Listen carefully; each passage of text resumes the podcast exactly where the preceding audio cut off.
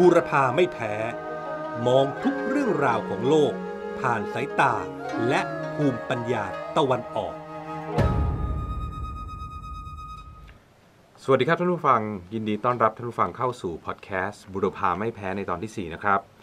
ดำเนินรายการโดยผมบริษลิมทองกุล และผมสุประชัยวุฒิชูวงศ์ครับ รถยนต์ไฟฟ้าหรือที่เรียกว่า EV ถูกเรียกว่าเป็นอนาคตแห่งรถยนต์นะครับ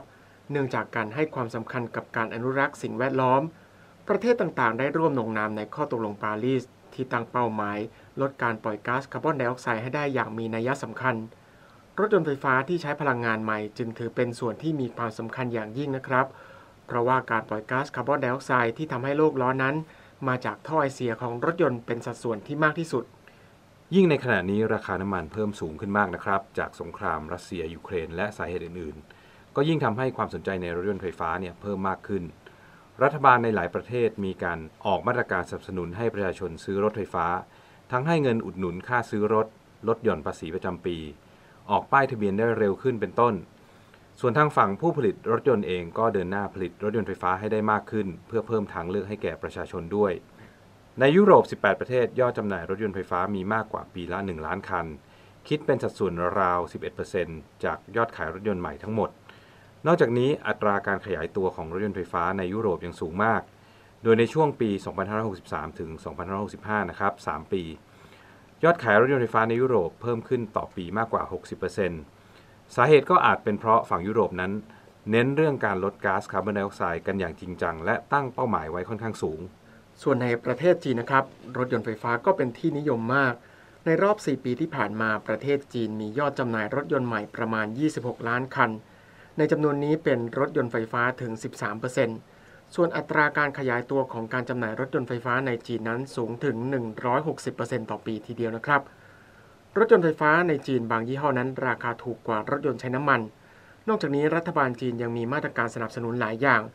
ทั้งการให้ส่วนลดในการซื้อรถยนต์ และถ้าซื้อรถยนต์ไฟฟ้าจะได้สิทธิ์ป้ายทะเบียนก่อน ต้องอธิบายนะครับคือในประเทศจีนนั้นไม่ใช่ว่ามีเงินก็จะซื้อรถยนต์ได้ เพราะก่อนที่จะซื้อรถจะต้องขอป้ายทะเบียนก่อนนะครับ ในแต่ละเมืองก็จะมีมาตรการจำกัดป้ายทะเบียนที่ออกในแต่ละปี เพื่อควบคุมมลพิษ ในเมืองใหญ่ ๆ อย่างกรุงปักกิ่ง หรือว่าเซี่ยงไฮ้นั้นผู้ที่จะซื้อรถยนต์ อาจจะต้องรอขอป้ายทะเบียนนานกว่าครึ่งปี หรือว่าอาจจะรอถึงข้ามปีเลยทีเดียว แต่ว่าถ้าซื้อรถยนต์ไฟฟ้านั้นก็จะขอป้ายทะเบียนได้รวดเร็วกว่ารถยนต์ปกติที่ใช้น้ำมัน เรื่องของรถยนต์ไฟฟ้าในประเทศจีนนั้น เราจะนำเสนอในพอดแคสต์บูรพาไม่แพ้ในโอกาสต่อไป รอติดตามกันได้นะครับ แต่คุณสุภชัยครับ มีประเทศหนึ่งที่คนก็สงสัยกันว่า รถยนต์ไฟฟ้าไม่เป็นที่นิยมเลย ทั้งทั้งที่ประเทศนี้ก็เป็นผู้ผลิตรถยนต์รายใหญ่ของโลกด้วยนั่นก็คือญี่ปุ่นนะครับ อย่างบริษัทโตโยต้าเนี่ยเป็นผู้ผลิตรถยนต์รายใหญ่ที่สุดของโลกนะครับ โดยข้อมูลจากสมาพันธ์ผู้จำหน่ายรถยนต์ของญี่ปุ่นในปี 2564 มียอดจำหน่ายรถยนต์ไฟฟ้าเพียงราว 21,000 คัน จากจำนวนรถยนต์ที่ขายทั้งหมด 2.4 ล้านคันนะครับ หรือคิดเป็นเปอร์เซ็นต์เนี่ยไม่ถึง 1%คือประมาณ 0.9%เท่านั้น จากยอดขายรถยนต์ในญี่ปุ่นทั้งหมด ตัวคุณสุชัยเองเนี่ยเคยใช้ชีวิตอยู่ในญี่ปุ่นมาหลายปี คุณสุชัยมองว่าทำไมคนญี่ปุ่นถึงไม่ค่อยซื้อรถยนต์ไฟฟ้ากันครับครับผมได้สอบถามเพื่อนชาวญี่ปุ่นหลายคนว่าทำไมไม่ซื้อรถยนต์ไฟฟ้าทั้งทั้งที่ประหยัดทั้งค่าน้ำมัน ค่าบำรุงรักษารถได้มาก และยังเป็นมิตรต่อสิ่งแวดล้อมด้วย คือฟังดูแล้วก็เข้ากับแนวคิดของคนญี่ปุ่นเลย แต่เพื่อนชาวญี่ปุ่นของผมก็บอกเหตุผลที่ไม่ซื้อรถยนต์ไฟฟ้าดังนี้นะครับ เรื่องแรกก็คือรถยนต์ไฟฟ้านั้นไม่สอดคล้องกับชีวิตของคนญี่ปุ่น คนที่เคยไปเที่ยวญี่ปุ่นนะครับ ก็คงจะรู้ว่าญี่ปุ่นมีระบบรถไฟที่ยอดเยี่ยมมาก ดังนั้นผู้คนส่วนใหญ่จึงไม่จำเป็นต้องซื้อรถส่วนตัว คนญี่ปุ่นนะครับที่จะซื้อรถมีอยู่ 2 กลุ่ม ลุ่มแรกก็คือคนที่พักอยู่ชานเมืองหรือในต่างจังหวัด ที่รถไฟมีน้อย อาจจะครึ่งชั่วโมงหรือชั่วโมงละเที่ยว จึงจำเป็นต้องซื้อรถ แต่คนกลุ่มนี้จะไม่สามารถซื้อรถยนต์ไฟฟ้าได้ เพราะว่าในต่างจังหวัดของญี่ปุ่นนั้นจะไม่ค่อยมีสถานที่ชาร์จไฟนะครับ ส่วนคนญี่ปุ่นอีกกลุ่มหนึ่งที่ซื้อรถก็คือเศรษฐีที่มีเงิน คนกลุ่มนี้ก็ไม่สนใจรถยนต์ไฟฟ้า แต่จะซื้อรถหรูหราเช่นเบนซ์หรือเฟอร์รารี่เป็นต้นครับ ความสะดวกสบายของระบบคมนาคมในญี่ปุ่นเนี่ยทำให้รูปแบบการเดินทางไม่สอดคล้องกับการใช้รถยนต์ไฟฟ้าที่เหมาะกับการขับขี่ในเมืองเป็นหลักนะครับ การขับจากบ้านไปทำงานระยะทางที่ไม่ไกลนัก แต่คนญี่ปุ่นเนี่ยมักจะใช้รถเพื่อเดินทางในระยะไกลกว่านะครับหรือใช้ในช่วงวันหยุดอย่างเช่นวันเสาร์อาทิตย์ เพื่อขับรถไปเที่ยวไปซื้อของ หรือครอบครัวที่มีลูกก็จะซื้อรถ แต่รถไฟฟ้าไม่มีขนาดใหญ่พอ และขับได้ไม่ไกลพอ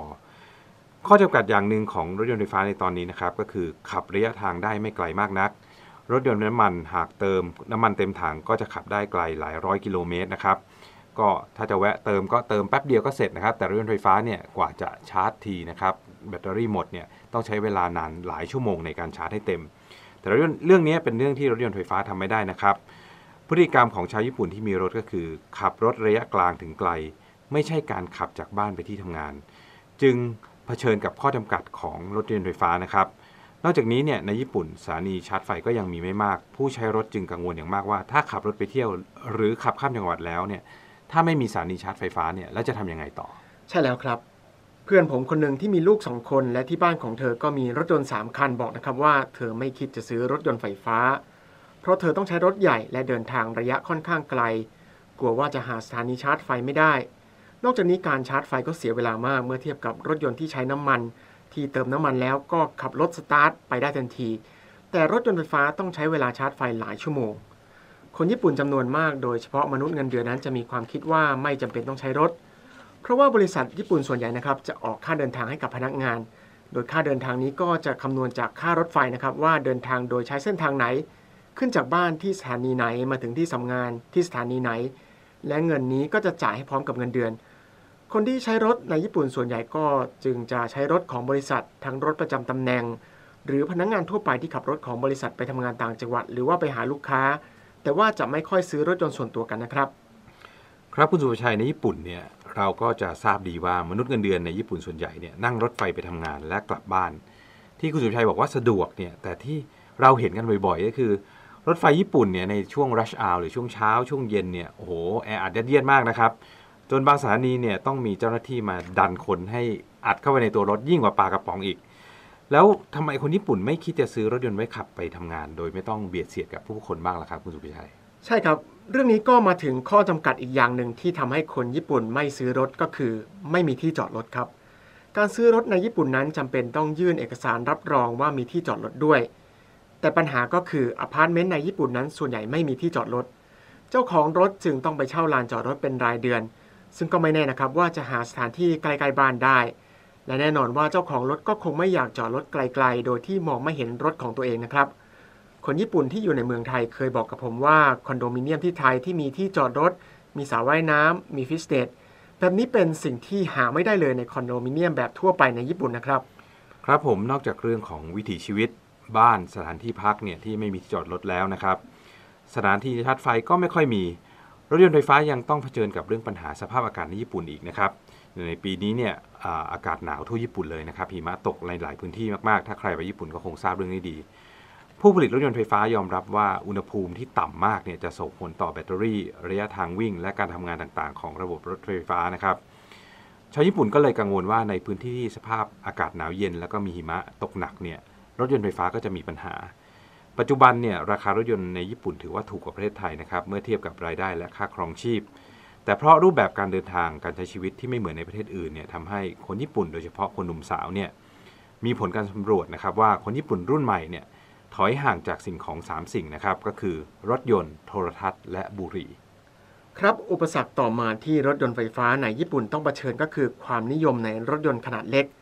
ในญี่ปุ่นนั้นจะมีรถยนต์ประเภทหนึ่งนะครับที่เรียกว่าเคจิโดชะ หรือก็คือรถยนต์ขนาดเล็ก ตามกฎหมายในญี่ปุ่นระบุว่าเคจิโดชะนั้นก็คือรถยนต์ที่มีขนาดเครื่องยนต์ไม่เกิน 660ซีซีและนั่งได้ไม่เกิน 4 คน รถประเภทนี้ได้รับความนิยมอย่างมากในญี่ปุ่นนะครับ เพราะว่ามีภาษีรถยนต์ที่ต่ำกว่า และยังมีขนาดเล็ก ขับง่าย จอดง่าย เหมาะกับพื้นที่ของประเทศญี่ปุ่น นอกจากนี้ยังมีสิทธิพิเศษอื่นๆ เช่นในบางเมืองที่มีประชากรน้อย ถ้าซื้อรถยนต์ขนาดเล็กแบบนี้ก็ไม่จำเป็นต้องมีเอกสารรับรองว่ามีที่จอดรถ และในทางด่วนบางเส้นทางก็ยังให้ส่วนลดเป็นพิเศษกับรถยนต์ขนาดเล็กนี้ด้วย ดังนั้นเคจิโดชะหรือรถยนต์ขนาดเล็ก โดยเฉพาะจากค่ายไดฮัตสุและซูซูกินั้นขายดิบขายดีมากในญี่ปุ่นนะครับ ทั้งประเทศญี่ปุ่นมีรถยนต์ขนาดเล็กมากกว่า 30 ล้านคัน คิดเป็นสัดส่วนร้อยละ 39.6 ของรถยนต์ทั้งหมดในประเทศญี่ปุ่น และก็ถ้านับจำนวนรถยนต์ต่อ 100 ครัวเรือนแล้ว รถยนต์ขนาดเล็กแบบนี้มีสัดส่วนมากถึงร้อยละ 51.8 ยิ่งถ้าในต่างจังหวัดห่างไกลด้วยแล้ว แทบทุกครัวเรือนจะมีรถยนต์ขนาดเล็กไว้ใช้เดินทาง แต่ว่าถ้าเป็นในเมืองใหญ่อย่างกรุงโตเกียว จังหวัดคานากาวะ หรือโอซาก้านั้น สัดส่วนการมีรถยนต์ของประชาชนนั้นถือว่าน้อยมาก อยู่ที่ราว 10ถึง27 คันต่อ 100 ครัวเรือนเท่านั้น รถยนต์ขนาดเล็กหรือเคจิโดชานั้น ที่ใช้เป็นส่วนบุคคลจะใช้ป้ายทะเบียนเป็นพื้นสีเหลืองตัวอักษรสีดำ แต่ต่างจากรถยนต์ทั่วไปที่ใช้น้ำมันนะครับที่จะเป็นป้ายพื้นสีขาวตัวอักษรสีเขียว ถ้ามีโอกาสไปเที่ยวญี่ปุ่น ก็ลองสังเกตดูนะครับว่ามีรถยนต์ขนาดเล็กเช่นนี้มากมายแค่ไหน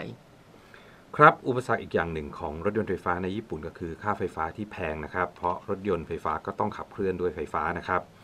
เนื่องจากญี่ปุ่นเนี่ยเป็นเกาะต้องพึ่งพาพลังงานนิวเคลียร์ในการผลิตไฟฟ้าเป็นส่วนใหญ่